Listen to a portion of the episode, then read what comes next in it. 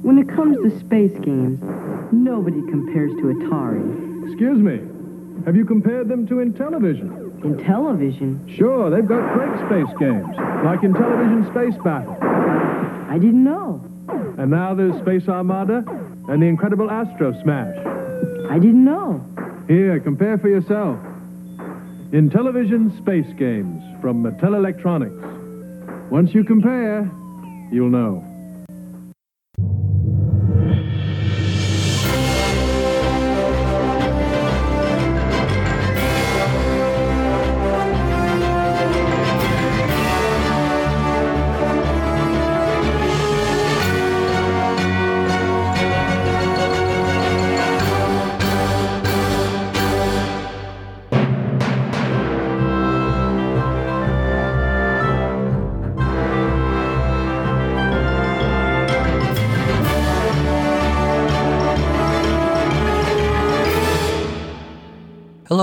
Welcome to Atari Bytes, the show where we take a bite out of the story within a classic Atari 2600 game, and occasionally an Intellivision game, and see if that story bites us back. My name is Bill, this is episode 308. Thanks for listening. Welcome back, everybody. That's right, it's Intellivision month here at Atari Bytes. Every year, as you know, if you've been listening for a while, in June, we devote the episodes to the Intellivision. Why do we do this? Well, simply because I have an Intellivision, and I feel sad for it not getting to play, along with its friends. So I use these episodes to highlight all that is good and not so good, maybe, about the famed Intellivision, the console that I had before I had an Atari, because Dad was a career Sears man, and he told me to wait on that Atari thing. Sure, we could get an Atari now, but if you wait till Christmas, there's this new thing, the Sears Telegame's coming out, and it's going to be amazing. So we did, and it was fine. Fine enough that I still have it, and the games that I had as a kid, but it was an Atari, so I ended up getting an Atari as well. But we're going to use this episode for Intellivision, because that's what we're doing. Wow, I had no finish for that sentence. I can't stand this. I'm going to get a glass of water. Not much in the way of feedback this episode. Hope all of you are doing well, resting up your feedbacking fingers or voices, if you want to call me. If you want to send me an email, send me a social media post, something, so that I can share that in the future, because you guys know, if you don't feedback, you don't feed me back, if I may, then you just have to listen to me even more each episode. So really, it's about saving you guys from me having you do that feedback. So just keep that in mind. All right, then. Let's get on to this week's game. This week's game is Space Hawk from Mattel, 1982. So the front of the manual tells us that this is for color TV viewing only. Not sure why. So it has something to do with the specs of the Intellivision. But as far as the game itself, as we'll get into here in a minute, it's all primary colors, right? Intellivision games in particular liked bright red and blue and green and yellow for everything.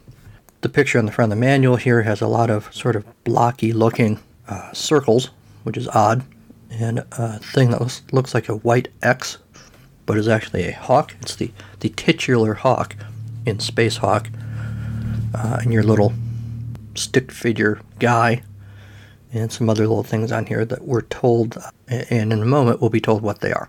The situation, the manual says, imagine a hunter alone in deep space. You control his movements. He's armed with a gas blaster, insert your joke here.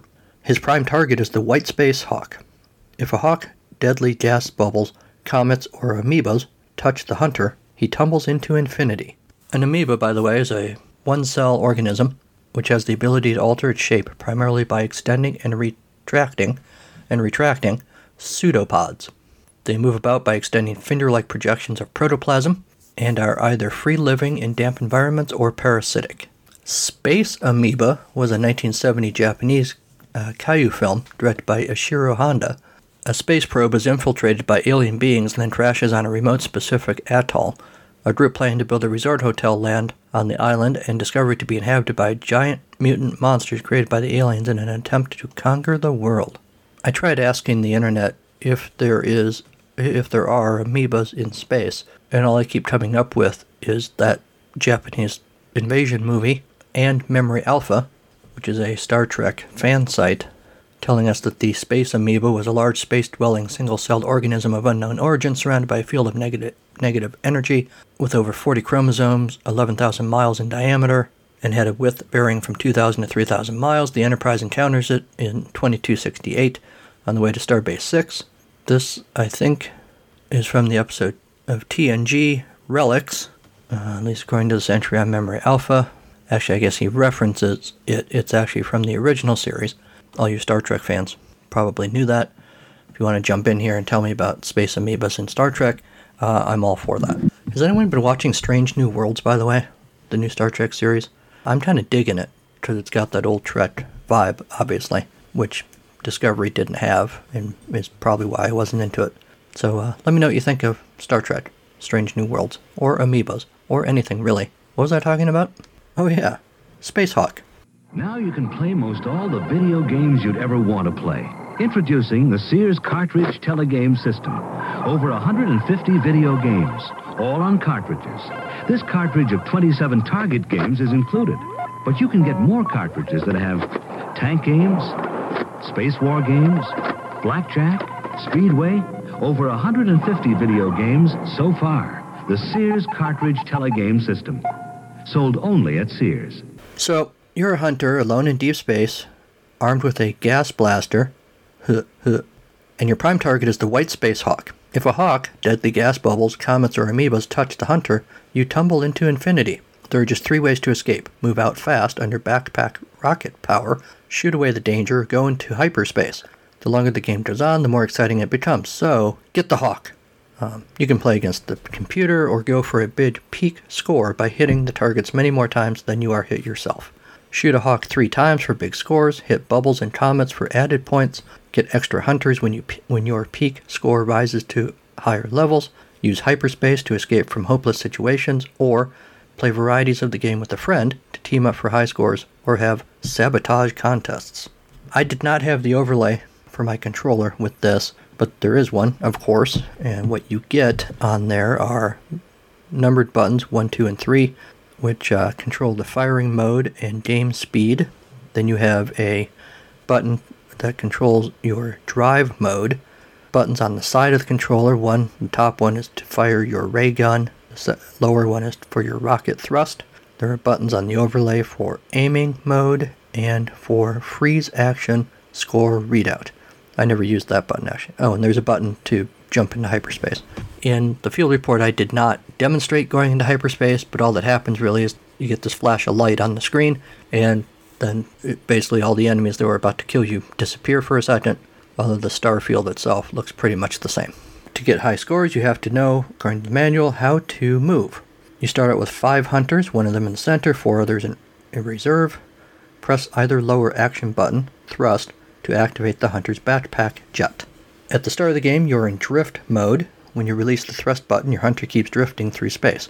To change directions, press the disc to turn the figure, then press thrust again. It's actually kind of creepy, because it is literally just your little stick figure guy, just kind of floating. They're in space, no ship, or even a visible rocket, but that's just down to the limitations of the pixels and whatnot. But it's still kind of creepy looking. Your dude's kind of floating there. So when you hit the direct drive by pressing the direct key on the keypad, this gives you more immediate control when you press thrust because there's no inertial movement. You can switch back and forth between drift and direct whenever you want to. You start out the game in quick mode, turning immediately to aim toward the direction where you press the edge of the disc. To make the hunter's aim and motion point toward the top of the screen, press the top of the disc, toward the left, press the left side, etc., etc. You can switch to a more gradual aiming mode by pressing the smooth key. In this mode, the figure turns clockwise as long as you press the right half of the disc. It turns counterclockwise while you press the left half. You can switch back and forth between the modes whenever you want to. I think I pretty much stayed in quick mode, mostly because I forgot the other option. There are several types of targets. Hitting 2 on the keypad is for single shot, and 1 is for auto fire, where the computer automatically fires repeated rounds for you. I was using single shot the whole time. The manual suggests using autofire while you learn the game, so you can concentrate on getting good at aiming and directing your hunter. Rounds fired from the blaster spread out as they get farther away, so you can hit targets at long range. It honestly does look like you're shooting out little farts of green gas. If you're farting green gas, by the way, maybe go see somebody. Don't shoot targets at very close range, because the explosion could blow up your hunter. You start the game with 500 points, and your score goes up or down according to this system. When your score is displayed, the number in the lower right corner is the current scoring multiple. It increases at higher score levels and determines how often you can get an extra hunter. Multiples range from 1 to 6. Every time you hear a two-note signal, it means your score has risen high enough to make the game somewhat harder. Your score goes up when you shoot a bubble, a double big bubble, a one big hawk 3 times, a comet, a one small hawk 3 times, or a rainbow bubble. And there's a little graph in the manual, should you want to look that up, that lays all this out. The amoebas appear as pulsating gray blobs, which chase you. You can't stop them by shooting. You just have to move away or use your hyperspace. You have to hit the Space Hawk 3 times to destroy it and get the points. If your hunter is hit by any bubble, comet, amoeba, or a hawk, you lose points in one of your hunters. When all your hunters are gone, the game is over and your peak score is displayed. You can avoid being hit by using the thrust button and the disc to move out of the way. You can fire at the approaching object, except for amoebas, in which case you have to use your hyperspace or take evasive action, or you can press the hyperspace, which moves you instantly to another place far from all the targets and objects. Don't use hyperspace too often, though, because you lose points every time you use it, and there's a chart for that as well. Every once in a while, your space hunter will move near a black hole, and the computer will automatically put him into hyperspace. This will cost you the same number of points as if you had pressed the hyperspace key yourself. But on the other hand, it does save your hunter. The shooting stars, which appear from the beginning of the game, cannot hit your figure, nor can you shoot them. This is also true of the stationary background stars and small colored celestial bodies.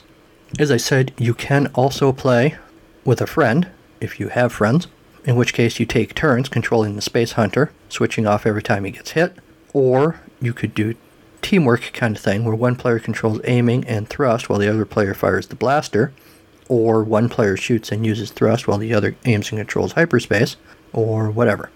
I'm not sure how you do that with one controller, but okay. There's also sabotage. One player tries to get the best possible score while his opponent uses the other hand controller to change shooting, drive, and aiming modes. Everything except hyperspace. When the game is over, switch roles and see who is able to overcome the sabotage to get the higher peak score.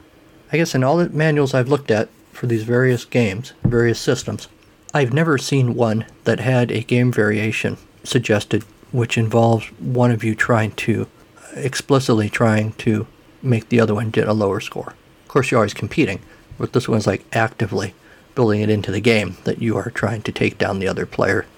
Interesting. When the game is over, press any button or key, you'll see Space Hawk title screen and can start again from the beginning. You'll see the Space Hawk title screen and you can start again from the beginning. Mattel Electronics and Intellivision, Intelligent Television.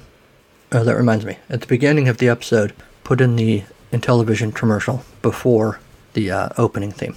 And that is how you play Space Hawk from Mattel for the Intellivision, Intelligent Television.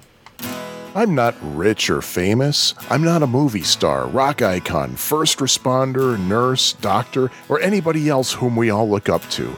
I'm just a schnook. Just like Bill, I love to tell stories. Unlike Bill, though, I'm not creative enough to write my own, so I just tell my own real-life stories in this book read by the author style podcast. All about life lessons, growing up, and every episode, a segment about music. Music that I love, artists that I admire, and sometimes even my own music.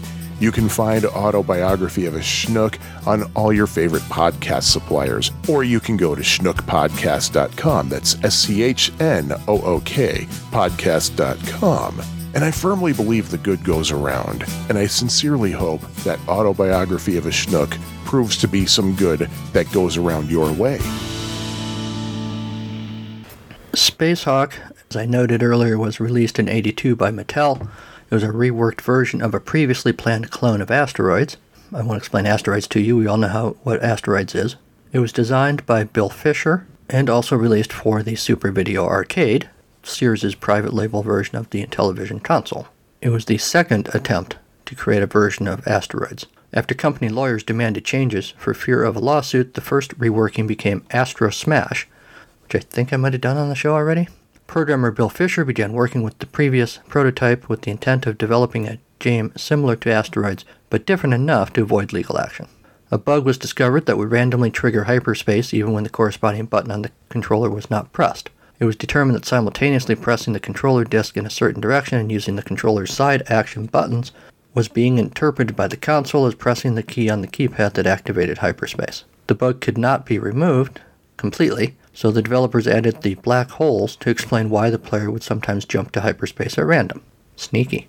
It was re-released, the game was, as part of Intellivision Lives, that collection for personal computers and newer generation game consoles, and in March 2010, Space Hawk was one of the launch titles for Microsoft's now-defunct Game Room service on its Xbox 360 console and Games for Windows Live. The blueskyrangers.com say that the fix of this hyperspace glitch thing led to an axiom that was frequently said around the Intellivision headquarters, or Mattel headquarters: if you document it, it's not a bug, it's a feature.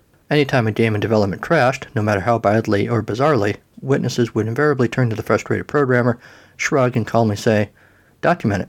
In TV Funhouse says that although many people pan Space Hawk as some poor lame Asteroids knockoff, the reviewer likes the sound effects and the option for direct drive versus drift drive.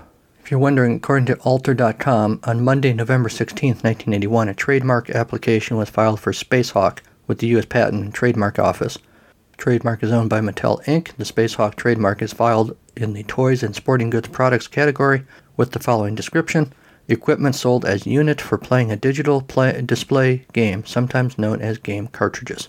All right, well, after the break, we find plenty of space to hawk the rest of this podcast to you.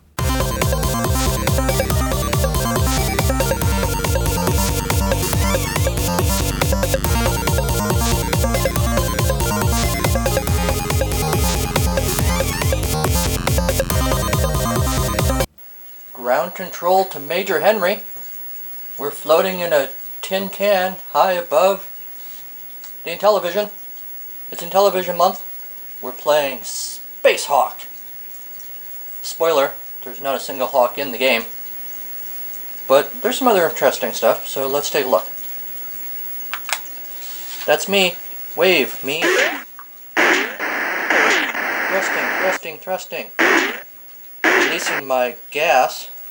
Insert joke here with my gas blaster.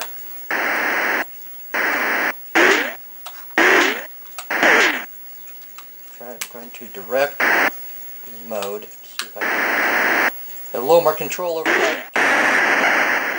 Seriously, insert your own jokes. It's kind of creepy. This guy just kind of floating up there in space. The rest of it is pretty much what I would expect from Intellivision. Lots of bright colors and flashy stuff.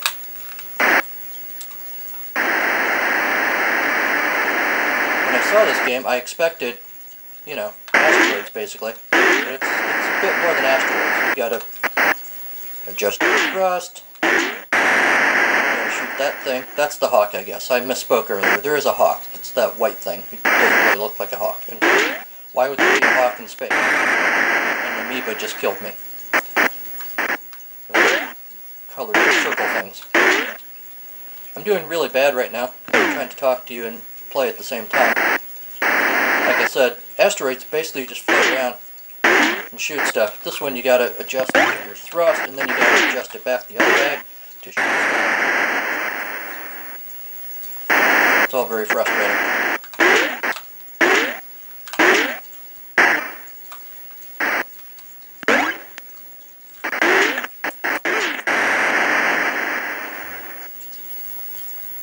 Wow, 500, well, that was my peak score, actually. That's the best score I've had today, spoiler.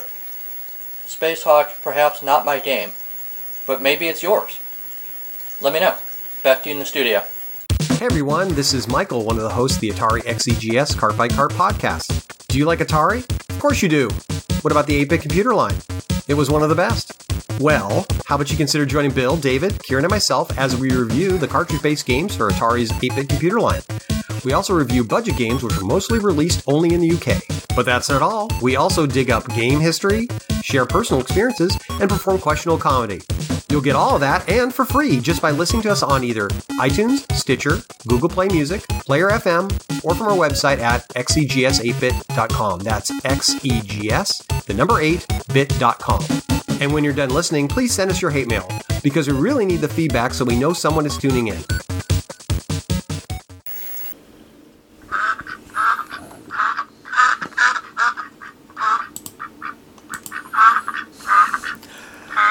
Second Duck on the Right and Other Very Short Stories is my new short story collection. Duck con artists, zombies, things on fire, supervillain angst, and a future without poop are just a few of the topics in these stories. Also the occasional really bad poem. Waddle on over to your favorite bookseller or swim downstream to my website, carnivalofgleecreations.com, for more information. Insert quacking up joke here.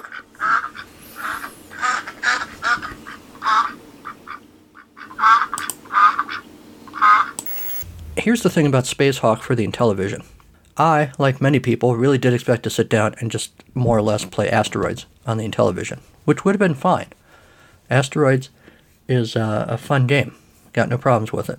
But Space Hawk has a little bit more going on. One is just the compelling creepiness of it with your little dude floating through space. For some reason, I can't get my mind off of that because it is weird.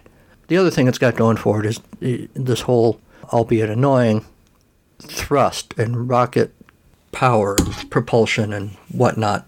You know, push yourself this way and shoot that way. And here's an amoeba you can shoot.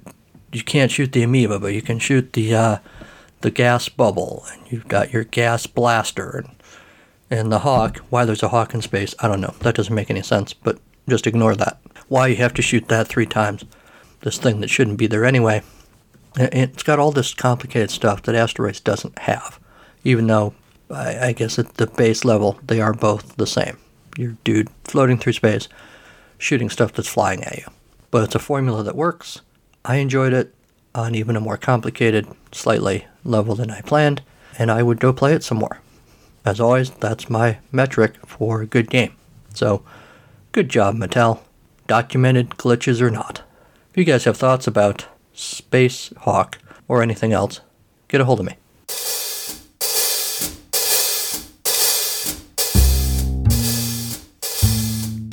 It's story time. Atari Bites. Yes, it's story time with Bill. This week's story comes to us from Bad Poetry Corner and is titled Space for Hawks. High above the hawks soar by, scan the horizon near and far. Up with the sun, nest beneath stars, their world is anywhere they fly. Prey run fast when they see these guys. Falconiforms, not just eagles. Hawks and falcons, all so regal. But for all their power, one thing, just one, could be their undoing. Us, doing badly, though legal. We know we can't kill hawks, it's wrong. Yet our actions show we don't care. Clear cut, wildfires, shot in the air. And climate is our siren song. Vultures don't hang around for long.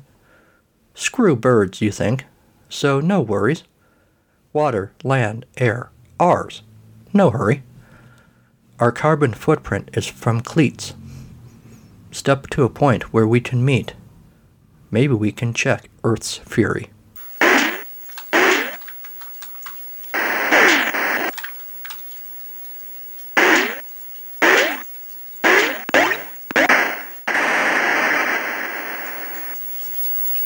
Hi, this is 8-Bit Rocket, Jeff Fulton from the Into the Vertical Blank Generation Atari podcast. And you are listening to the incomparable William Pepper and his wonderful stories of the game within a game on the Atari Bytes podcast. When you are done here, come visit us in the Vertical Blank. Now, back to Bill. And that's our show. Thanks to Kevin MacLeod and incompetech.com for Creative Commons use of his songs, Reformat, Take a Chance, and Pinball Spring. Thanks to Sean Courtney for the Storytime theme. Soar over to the space known on Apple Podcasts, known as Apple Podcasts, like the Mighty Hawk, and dive bomb unsuspecting potential listeners with a 5-star review of this show. Email the show at ataribytes2016@gmail.com. Like the show on our Facebook page, follow the show on Twitter at AtariBytes, or follow me personally at Carnival of Glee, and check us out on Instagram. You can call us too. Leave a voicemail at 563-265-1978 about pretty much anything you want, and I'll play it on the show. Check out the website, www.carnivalofgleecreations.com. You're going to get information and links to this show, Atari Bytes, and my other show, It's a Podcast, Charlie Brown. You're going to find out information about stuff that I've done, including books that I've written, like Second Duck on the Right and other very short stories. All of that is over there at carnivalofgleecreations.com. You can also help out by supporting the show on patreon.com. Atari Bytes has a page over there, and you should go there and sign up. Patrons get stuff, including early access to episodes, bonus content, my eternal gratitude, all sorts of things. You also get to join an exclusive club with these patrons who have my eternal gratitude. Michael Tyler, Jose Cazeta, Sean Courtney, M. West, Jeremy L., Mark Super, and Jim Goebel. Fine folks, one and all. All right, we're just about done. All that's left is to tell you, next time on Atari Bytes. Intellivision Month continues with Space Spartans. So I suspect that is in space, or in a space anyway, and the Spartans are running around willy-nilly in that space, getting up to all sorts of hijinks, and we'll check it out next time on the show. So until next time, go play some old games. They've missed you.